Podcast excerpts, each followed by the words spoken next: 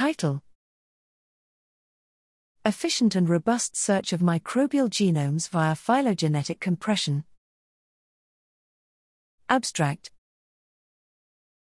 Comprehensive collections approaching millions of sequenced genomes have become central information sources in the life sciences.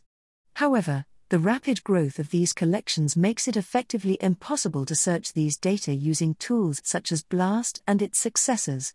Here, we present a technique called phylogenetic compression, which uses evolutionary history to guide compression and efficiently search large collections of microbial genomes using existing algorithms and data structures.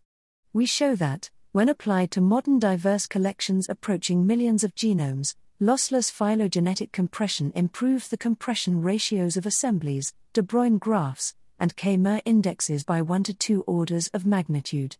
Additionally, we develop a pipeline for a blast like search over these phylogeny compressed reference data and demonstrate it can align genes, plasmids, or entire sequencing experiments against all sequenced bacteria until 2019 on ordinary desktop computers within a few hours.